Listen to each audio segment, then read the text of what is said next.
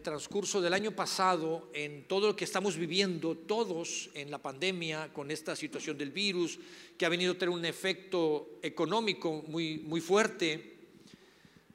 Ah, durante el año pasado, a nosotros como, como negocio, en el trabajo que yo tengo, en el negocio que tenemos, ah, no nos había alcanzado, habíamos estado ahí ah, de pie.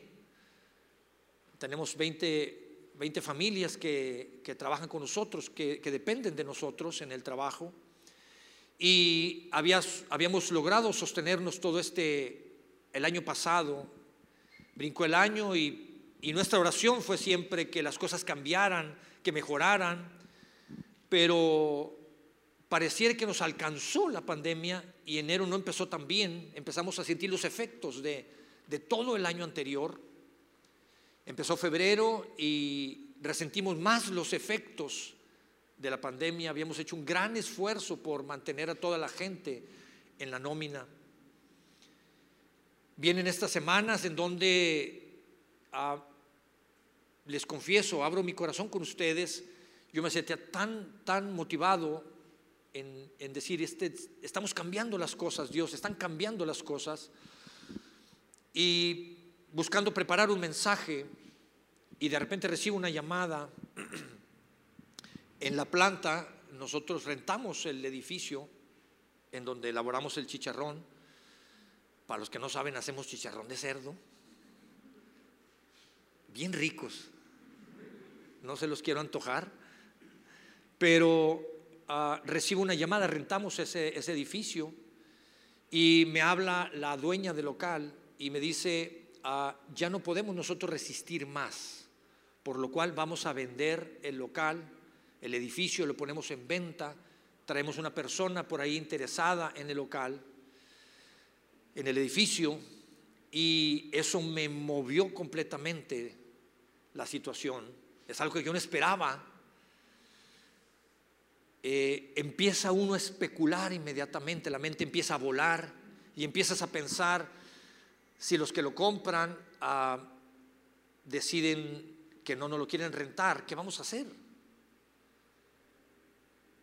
Y me sentí vulnerable y les voy a confesar que me sentí derribado, sentí que, me que caí derribado.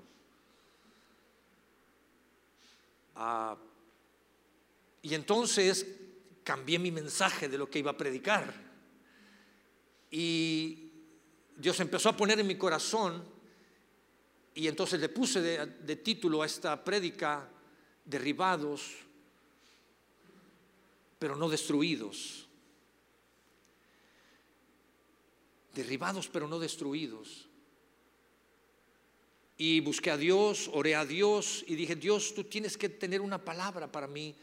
Tú tienes que, tengo que buscarte, me vas a enseñar algo y fui a la Biblia y dije, tu palabra dice por sí misma que es viva y eficaz, que no pasa por el transcurso de los años y de los siglos. Así es que si yo busco tu palabra, tú vas a tener algo para mí, Dios, en estas circunstancias. Y busqué a la palabra y fui y abrí la Biblia y no sabía por dónde empezar a buscar, te lo confieso. Y empecé a buscar y dije, venta de locales, renta de locales, desocupación de locales. Se suponía que era un chiste. Y dije, Dios, ¿por dónde busco? Y empecé a buscar la palabra de Dios, a orar. Y encontré un versículo que he leído muchas veces pero que yo no lo había abrazado como lo abrazo ahora y como lo quiero compartir contigo para que lo abraces si estás en una circunstancia que lo necesitas. Un versículo que había leído y que hoy entiendo por qué Dios lo puso ahí. Hoy entiendo por qué Dios inscribió a Pablo y le dijo, Pablo, tú tienes que poner eso ahí. Pablo eh, escribe, es que Dios, tú, yo quiero que escribas eso ahí porque un día Roberto lo va a necesitar. Y así lo abrazo yo. Así es que si tú estás en una circunstancia que necesitas cuando abras la Biblia, un versículo, piensa que Dios en su corazón pensó escribir algo para que un día tú lo necesitaras y un día lo abrazaras y un día pudieras orar esa parte de la Biblia para tu vida. Y entonces ahí yo quiero que veas esto, ahí es donde tiene sentido cuando la Biblia dice que es viva y eficaz. Porque tú puedes agarrar y decir, ahí está escrito, o puedes decir, yo la abrazo y la, y la palabra me va a vivificar. Y es cuando tiene sentido esa palabra. Y yo quiero compartirte lo que leí en la segunda carta a los Corintios que Pablo escribe en los versos 4, en el capítulo 4, versos 8 y 9. Y dice, por todos lados nos presionan las dificultades. ¿Sabes? Lo que yo creo en Dios firmemente, tengo fe en Dios firmemente, pero lo que menos necesitaba yo en ese momento era una presión más. Le decía, Dios, tengo tantas cosas que resolver que lo que menos que necesito es una preocupación más. Yo sé que tú me vas a sustentar, sé que me vas a respaldar pero como todo ser humano traes el pendiente, ¿estás de acuerdo? Y la palabra de Dios dice, por todos lados nos presionan las dificultades, pero no nos aplastarán. Estamos perplejos por la situación que pueda ser, pero no caeremos en la desesperación. Somos perseguidos, pero nunca abandonados por Dios. Somos derribados, pero no destruidos somos derribados, pero no destruidos. Muchos de nosotros podemos ser en alguna parte de nuestra vida derribados. Y eso no es necesariamente malo. O no es señal de debilidad. Podremos ser derribados, pero nunca destruidos, dice la palabra de Dios. Podrás sentirte perseguido, pero nunca abandonado por Dios. Podrán estarte llegando por todos lados la presión, pero nunca te aplastará. ¿Sabes una cosa? Dios siempre tendrá una vía de escape. Y cuando hablo vía de escape, no estoy hablando para que salgas huyendo y corriendo. Estoy hablando que Dios siempre tendrá una vía, una salida, una alternativa para ti y para mí. Cuando nos sentimos nosotros derribados, escucha esto, cuando nos sentimos derribados tenemos dos alternativas renunciar y entonces sí fracasaremos y entonces sí estaremos destruidos y derrotados. Pero cuando somos derribados, tenemos que, aún no perdemos la batalla, la batalla no se ha terminado. Dios está presto y listo para ayudarte a pelear la buena batalla, para levantarte Sabes que el enemigo, Satanás, lo que busca, lo que dice la misma palabra es que él ha venido a qué? A robar, a matar y a destruir. Él ha venido a robarte las ilusiones, él ha venido a matar el propósito que Dios tiene para tu vida. Él ha venido a robar, a matar, a destruir los hogares, los matrimonios, las familias. Y cuando nosotros somos derribados, es la oportunidad que Él busca para poder cumplir su propósito. Y lo que Él busca es motivarte para que te desanimes, para que te conviertas en una persona incrédula, dejes de creer. Mira Dios en la circunstancia que estoy, ¿para qué sigo creyendo? Así es que cuando tú te sientas derribado, no te... Cuando te sientes derribado, escucha esto, no te desanimes, no te desilusiones, no dejes de creer, porque entonces se cumplirá el propósito del enemigo de Satanás en tu vida. Y entonces yo me pregunté, Dios, ¿por qué somos derribados? Dios, si te busco, si, si somos tus hijos, las familias, te adoramos, te buscamos, ¿por qué, nos por, qué me, ¿por qué me siento derribado? Te lo confieso, Dios. ¿Por qué veo algunas familias derribadas? Y sentí en mi corazón y hay dos razones por las cuales nos sentimos derribados. La primera de las causas es por el pecado. El pecado nos derriba.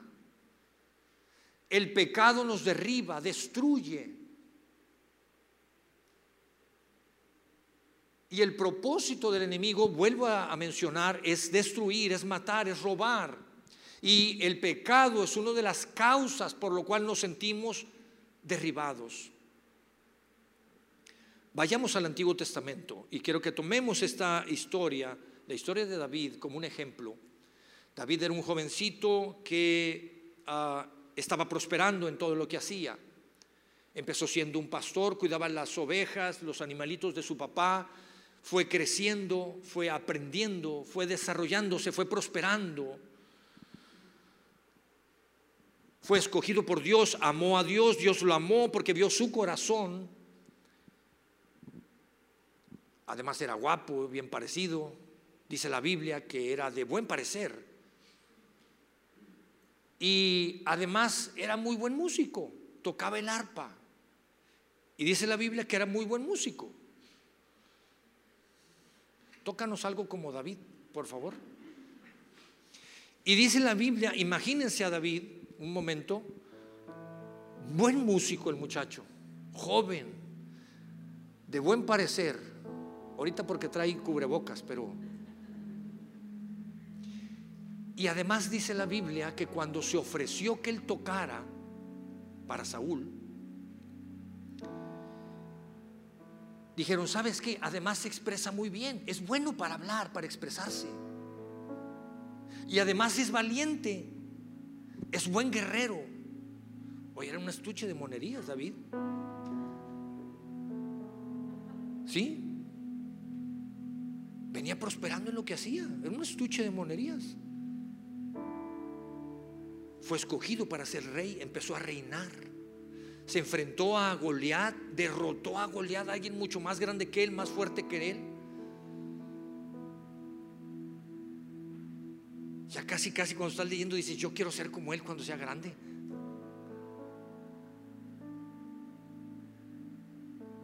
Fue rey, lo tenía todo la parte emocional, en lo familiar, en lo económico. Él quería ser rey, fue rey, logró lo que quería lograr, estaba donde quería estar. Pero un día, paseándose en la azotea del palacio, asomándose a un lugar, vio una mujer que se estaba bañando que no le pertenecía, Betsabé, y la deseó. Y deseó a una mujer que no le correspondía. Y no quedó ahí, sino hizo lo necesario para poder obtener esa mujer, para cometer adulterio. Pecó. Pecó, cometió adulterio y no solamente eso, fue el autor intelectual de, ese, de un asesinato planeó mandar matar al hombre de esa mujer para poder tener esa mujer. ¿Sabes una cosa? Fue derribado. ¿Qué lo derribó? El pecado. El pecado lo derribó. Y la consecuencia del pecado fue que el bebé que tuvo con Betsabé murió. Y más allá, uno de sus hijos, de los que ya tenía, se rebeló en contra de él. No he tenido esa experiencia, pero me imagino que es tan doloroso saber que uno de tus hijos se rebele en contra tuya. Creo que ha de ser muy doloroso. Fue derribado y el motivo, la causa de lo cual fue derribado fue el pecado. Pero sabes una cosa, David tenía dos alternativas en ese momento. Podía haber aventado la toalla, haber renunciado, haber dicho, Dios, yo te, yo te amo, tú, me, tú has estado conmigo, yo te he buscado, te he honrado, me equivoqué, pequé, pero me puedo sentir desanimado, ya no creo en ti, dejo todo a un lado, renuncio. O tenía la alternativa de venir con Dios y pedirle perdón y arrepentirse. Y fue lo que hizo David.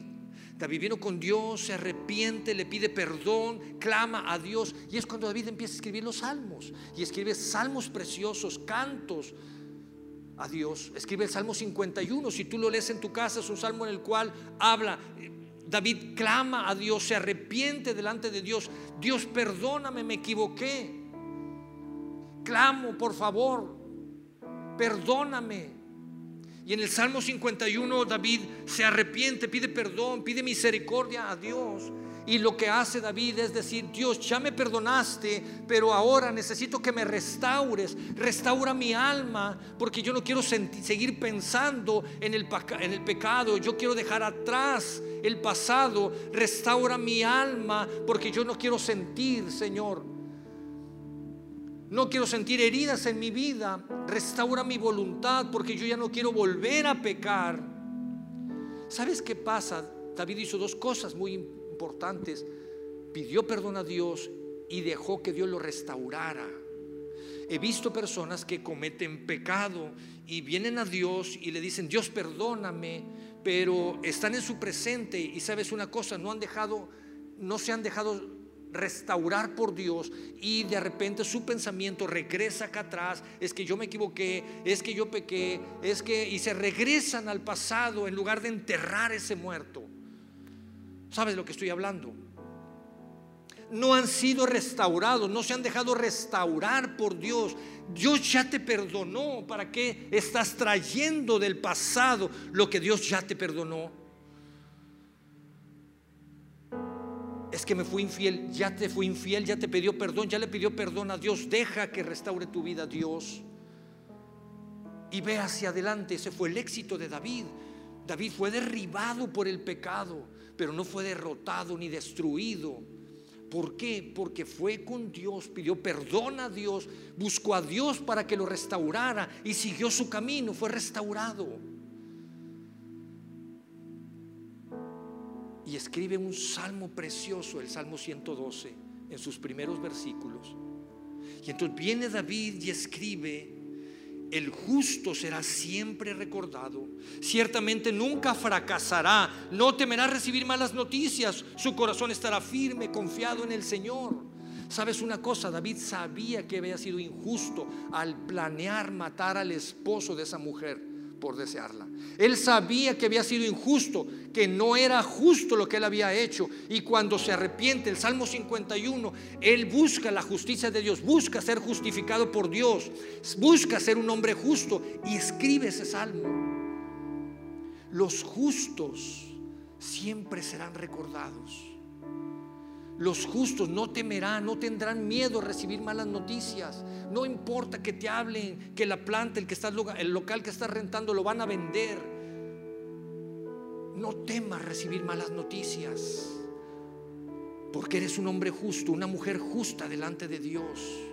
Los justos, y me encanta cómo termina, los justos, su corazón siempre estará firme, confiado en el Señor. ¿Sabes para que David pudiera haber escrito este salmo? Lo que ya había vivido, lo que ya había pasado. Se había muerto un hijo ya. Y eso, eso nadie, nadie estamos preparados para eso. Quizás estamos preparados para que un día nuestros padres mueran porque es parte del proceso de la vida. Pero no estamos preparados para nosotros como padres enterrar a un hijo.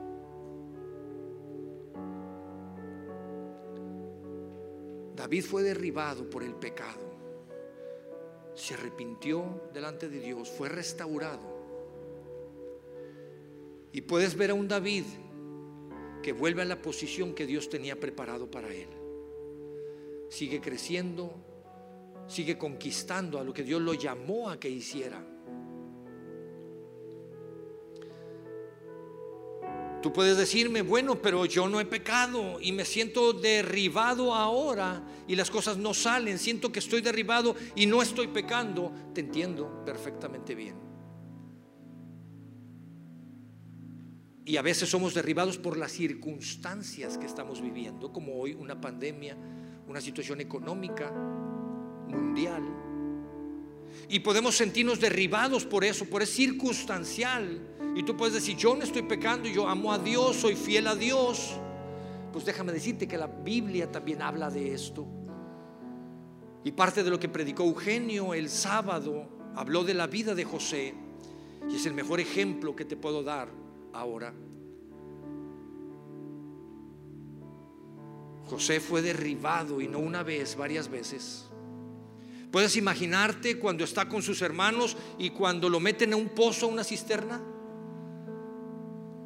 Recuerdo de niño que éramos muy traviesos mis hermanos y yo.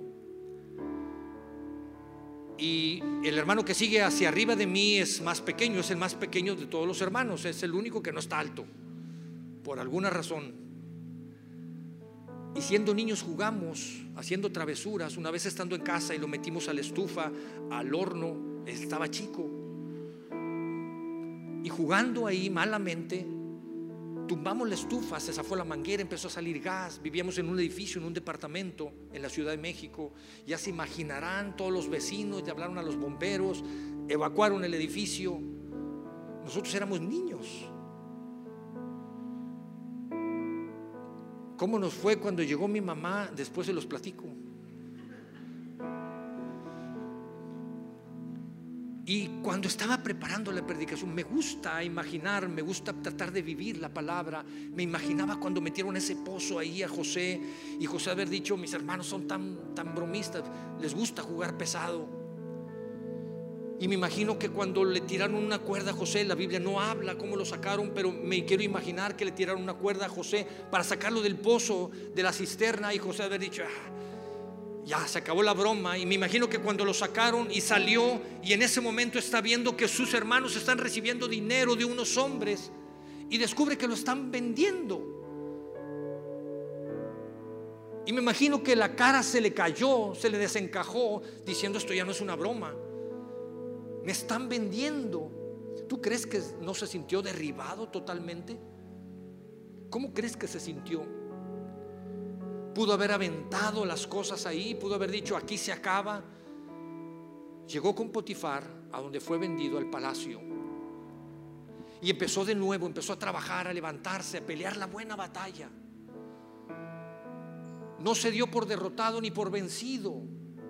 Era circunstancial lo que estaba viviendo. Y de repente la esposa de Potifar, donde estaba trabajando en la casa, lo empezó a acosar. Hoy la, hoy la culparían de acoso sexual a la mujer. Y José firme en Dios la rechazó. Y sabes una cosa, ella lo acusó de haber querido abusar él de ella y fue a dar a la cárcel. Y él fue derribado nuevamente injustamente.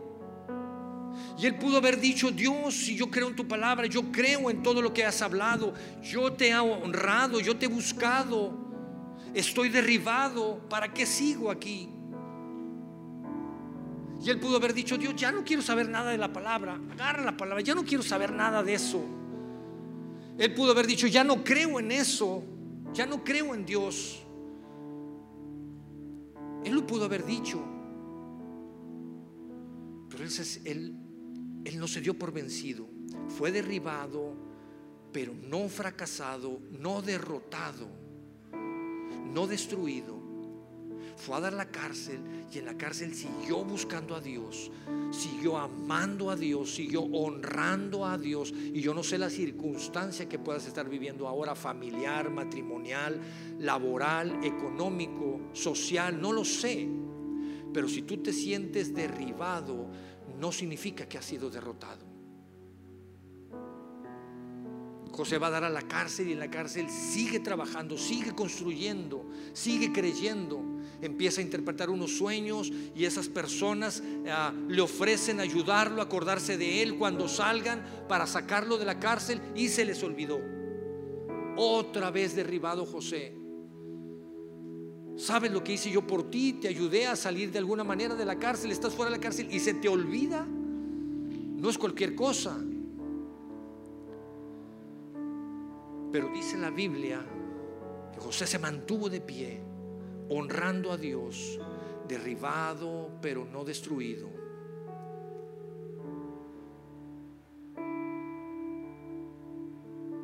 Y sabes una cosa,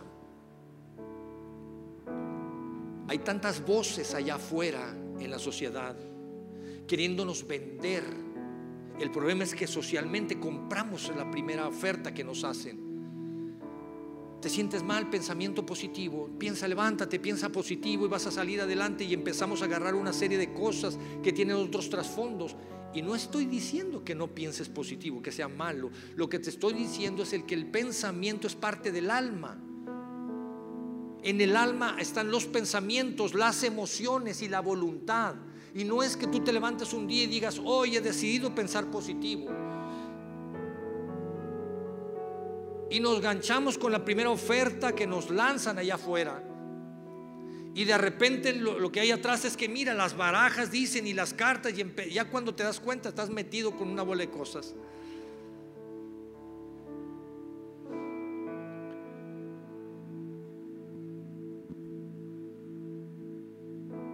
Dios tiene una cosa diferente para nosotros. Dios lo que quiere es restaurar tu alma. Dios quiere sanar tu alma para que entonces puedas pensar positivo, para que entonces puedas sentir correctamente y puedas decidir correctamente. ¿Me estás siguiendo? ¿Te imaginas a José? José pudo haber dicho, el Dios en el que estoy creyendo me ha abandonado. Estos egipcios no solamente tienen un Dios, tienen muchos dioses. Al mío yo no lo veo, ellos tienen figuras, tienen un Dios con cabeza de rana, otro Dios con cabeza de gato. El sol es su Dios. Los que creemos en el Dios de la Biblia viven en casas de campaña, estos cuates viven en pirámides. Se me hace que estoy con el Dios equivocado. ¿No crees?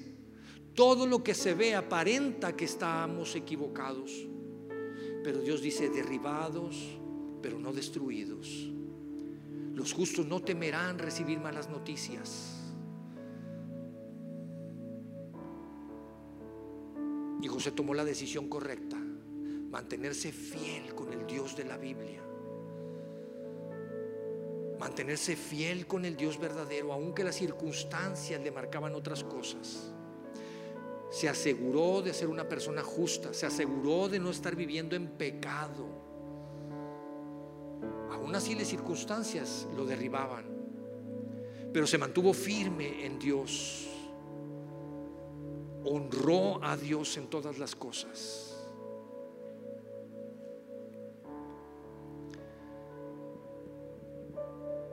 Pareciera que las circunstancias nos dicen que que Dios no nos escucha o no nos ama.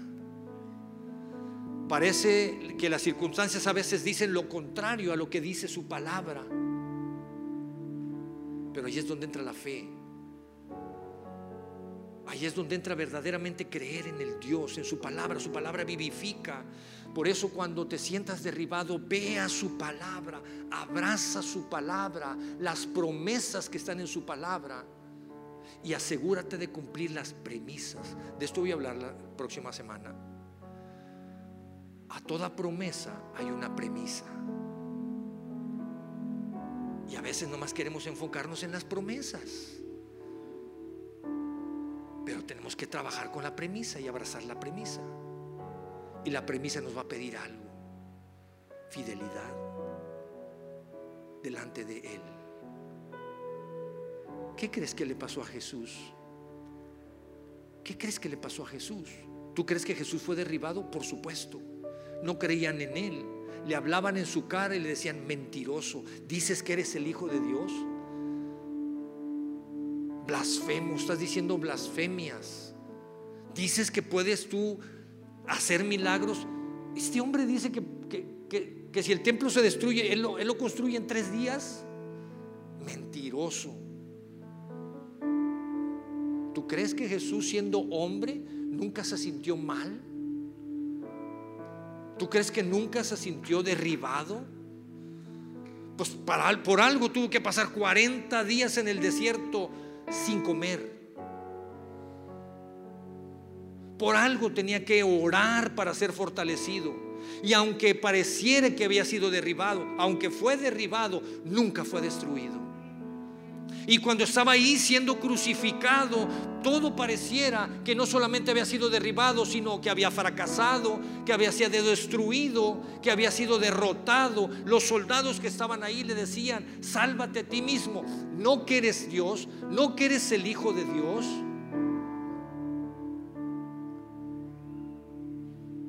Pero al tercer día, dice la palabra de Dios, al tercer día, el Espíritu, el mismo Espíritu de Dios, lo resucitó.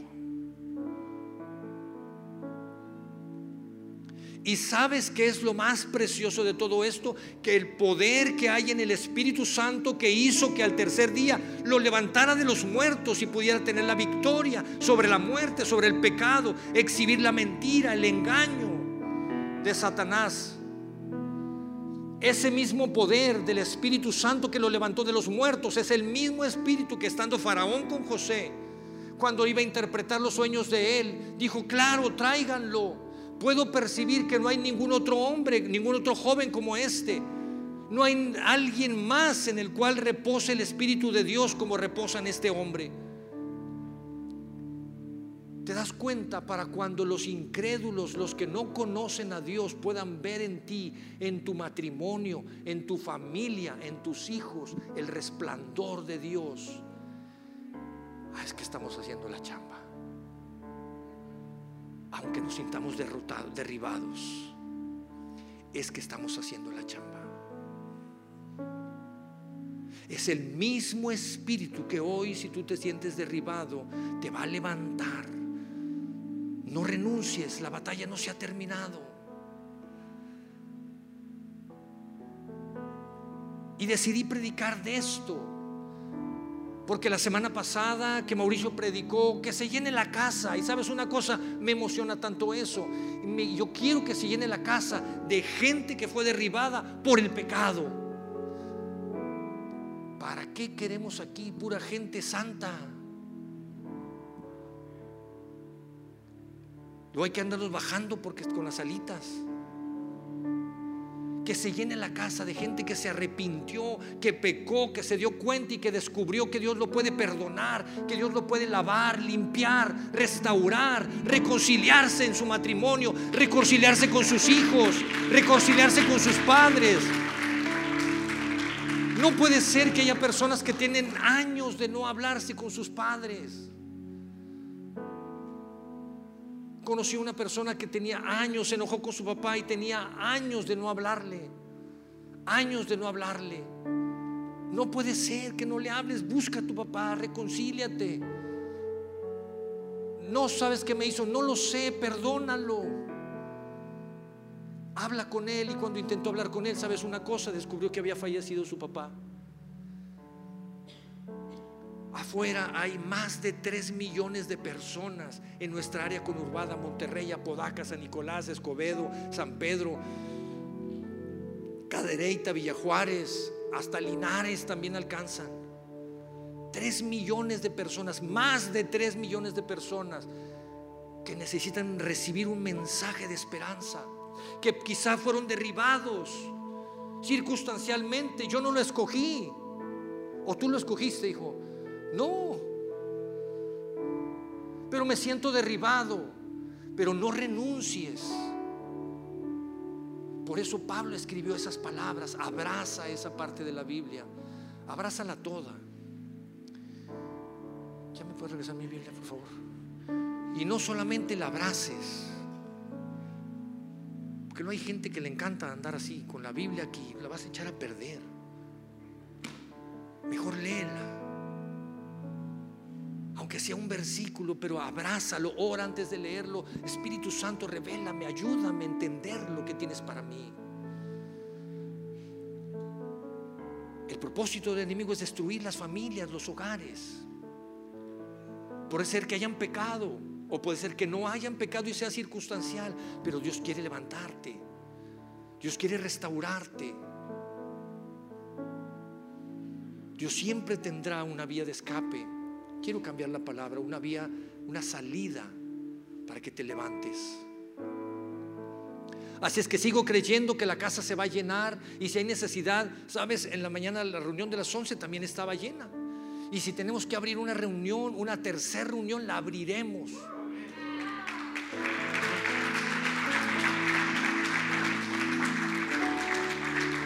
Al cabo los muchachos tan jóvenes aguantan parados. Súbanse. No lo dejen solo, no lo dejen morir.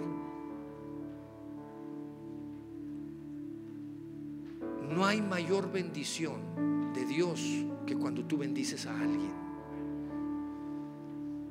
La Biblia dice, de gracia recibiste, de gracia da.